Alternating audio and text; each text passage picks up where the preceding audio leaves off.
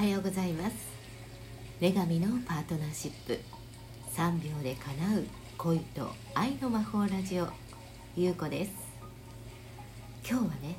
恋愛はもっと自由でいい、えー、そんなテーマでお話ししようかなと思います。あのね恋と愛に自由になればなるほど美しさというのは咲き乱れていきます。私のラブストーリーという映画の主人公はあなたです。愛も美しさももっと自由に軽やかに。あのー、なんとなくねこう恋愛とか、まあ、結婚とかもそうなんだけれどもものすごく大きな課題だったりとかうーんなんかね重く考えてしまったりとかっていう人も多いんじゃないかなって感じるんだけれどももっともっと自由でもっともっと軽やかなものなんですね。なぜならば私たちというのはこの地球に誕生した瞬間から愛されるということがもう使命のままに決まっているんですね。愛される存在としてこの地球に誕生しています。そしてこの私の人生という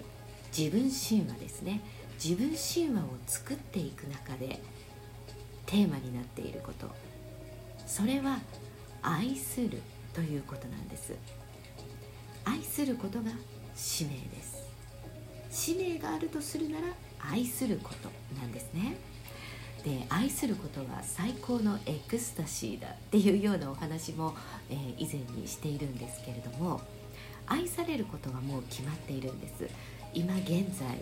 えー、この時間を過ごしている生きているということはもうすでに愛されているっていうことなんですね。そして愛されることは才能であって個性であって誰もが呼吸のようにもう自分で分かっているんです。そしてこの本能と欲望という愛。このピュア意識の部分では愛したいという欲望愛したいという本能を持っているということなんです。そしてそこには最高級のエクスタシーがあるということを知っているから愛したいというね、えー、そういう欲望を持っているわけなんです。で欲望と本能って聞くとあまりいいイメージを、えー、持たない方もねいるかもしれないんですけれども潜在意識のもっと奥にあるピュア意識ここの部分に本能欲望というのが眠っているんですね。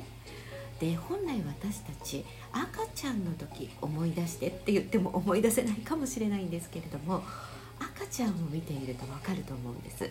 本能と欲望のままに生きている物体が赤ちゃんなんですよね。もう愛されるということを本能で分かっている。そして、えー、欲望は愛したいというそのままで生きているわけなんですよ。あの自分では何もできない。ね、えー、ミルクをあげなくちゃとかおむつを替えなくちゃとかご飯を作らなくちゃ食べさせなくちゃとか。何にも自分でできない存在なのになぜかその存在自体に愛を感じませんか？これって赤ちゃんの存在ならでは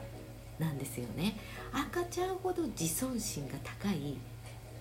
生き物っていないんですよ。そして赤ちゃんほど自分をよく知っている存在もいないのかもしれません。そして私たちは大人になればなるほどたくさんの情報を得たりいろいろな交流があったり、えー、いろいろな物事出来事との出会い人との出会いの中で未知の私未知の自分との遭遇をして成長していきます。その成長していく中でいらないものっていうのもどんどん増えていくんですね。このいらないものが増えれば増えるほど私たちの持っている本能的直感というものが鈍ってきてしまうんですね。残念なことに。なので、まあ、私のね、まあ、お伝えしているこのラジオでは本能的直感というものをねどんどん思い出していこうよっていうことなんです。思い出せば思い出すほど恋愛というのは呼吸なんだ。っていうことを感じることができます、えー、そしてね、えー、皆さん大好きな自分らしさとか自分を生きるとか、えー、そういうところにつまずいてしまったら自分の体感覚五感というものをね呼び覚ましていきましょう。めっちゃくちゃ簡単なんですよ。難しくしちゃうのはこのね脳みそと感情ここに振り回されてしまうから。脳みそと感情というものは自分の味方にして使い倒すものなんですね。人間にだけ与えられたこの脳みそ、えー、そして感情ですね。この部分というのは私たちの本来持っている五感という生命力の体感覚を揺さぶるためにあるんです。それは良くも悪くも揺さぶるということなんですね。りさこの感情があってうわ楽しいとか気持ちいいというねこれがあるからこそ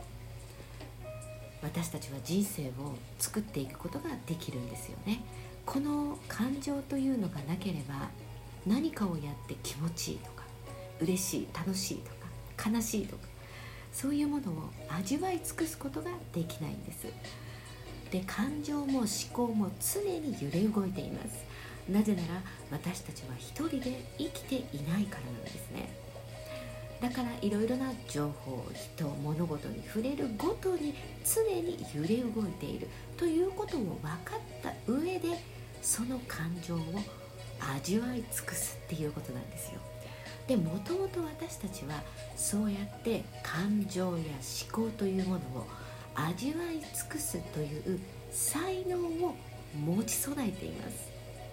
だからねこう自分探しだったりとか恋愛で悩んだり生き方で悩んだりってなった時に外側から情報を集めるのではなく真実は自分なんですね。自分潜入していく。ただこれだけなんです。自分のまず体感覚五感です、えー、自分の気持ちいいもの自分の美味しいものとか、えー、自分の食感でね心地いいものっていうものをただ感じてみるっていうことをまずやってみてください、えー、私のインスタグラムの方では、えー、毎朝8時から観音瞑想をやっているんですね。でこの観音瞑想では自分の五感を味わい尽くす五感を言葉にするということで自分の本音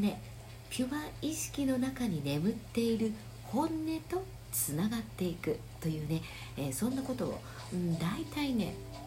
6分ぐらい お話ししているので、えー、もしねインスタグラム、えー、やっている方とかちょっと見てみようかなと思ったら、えクラブ優子クラブ優子です。あのねローマ字でクラブ優子なんだけれどもカタカナでクラブ優子でもね多分出てくると思います。うん。あの女神のパートナーシップ。3秒で叶う恋と愛の魔法ラジオということでやってますのでねよかったらね聞いてみてください。あの誰でも簡単にできちゃうんですよ。ただ思い出すだけなので難しくないですし、えー、簡単に無料で できちゃうのでね是非やってもらえたらなと思います。ということで今日のテーマは恋愛はもっと自由でいい。という形でお届けしましたそれではね今日も暑いですけれどもラブであふれる一日をお過ごしくださいねありがとうございました。